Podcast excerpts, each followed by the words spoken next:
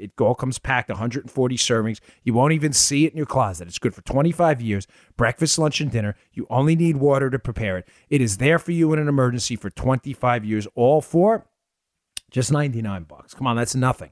Just put yourself mentally at ease. $99. You can get a one month emergency supply of food. It's crazy not to have it. Please support our sponsors. Go to preparewithdan.com. That's preparewithdan.com. And you can get their special one month supply of emergency food for only $99. Go check it out. Preparewithdan.com.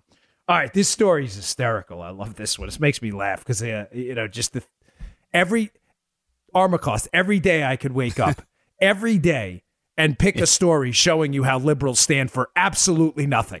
Nothing. They, nothing. They are liars. They are cheaters. They are. It's a violent, uh, unethical movement. It just is not all Democrats. The far left is a total mess. So I saw this one mm-hmm. this morning in Reuters. Again, I'll put the story in the show notes there. You know that if you, I'm sure you've covered this at CBM in the morning. This voter commission that Trump put together, this voter integrity commission, where they're trying to uh, parse out voter fraud. So, uh, yeah. yeah. So Chris Kobach's mm-hmm. running mm-hmm. it, who was the Secretary of State, and Kobach, a uh, Secretary of State for what was he? Uh, mm-hmm. gosh, Kansas. Some man, I can't believe I forgot that. But Kobach's running it, good guy, and of course they're imputing his character. But they have this voter fraud commission, and they put Kobach put out a, a, a memo to the states and said, "Hey, we'd like to take a look at your voter data." Mm, oh yeah. Uh, how you know how often they can't tell who you, it's a secret ballot, but how often people vote, last four of your social security number, and I think it was like date of birth. And people are going wild, including that nut job you have in Maryland for an attorney general, oh, yeah. Brian Frosh, who's been all over the news like, this is crazy. The jackbooted thugs want all this sensitive, I'm, I'm not kidding, sensitive voter mm-hmm. data. Matter of fact, even in the Reuters piece, get my notebook up here. Even in the Reuters piece, this is a quote from the piece that the, the commission they're, they're putting a quote freeze on efforts to collect sensitive voter data. So I'm not making this up.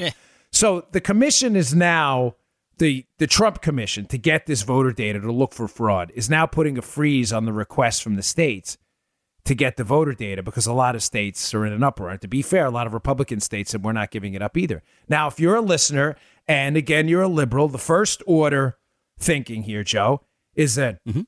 They're not giving up sensitive data. Good for them. Brian Frosh in Maryland, you stood up for the voter.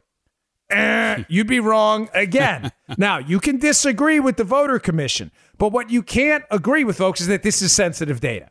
You may say, What do you mean it's not sensitive? How often I vote? My date of birth? The last four of my social security number? Folks, do me a favor. I ran for office a couple times, well, three times to be exact pretty familiar with how this works. Do me a favor at the end of this show.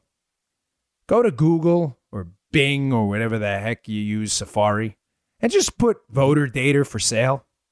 Voter data. Data. Voter data for sale. Just put that in Google. Let me see what we got here. Did it before. Yeah.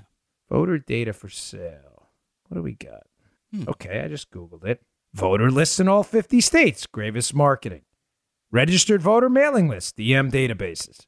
L2 products, 100 million regularly updated voter records. Voter lists Jeez. online, the industry's most trusted data.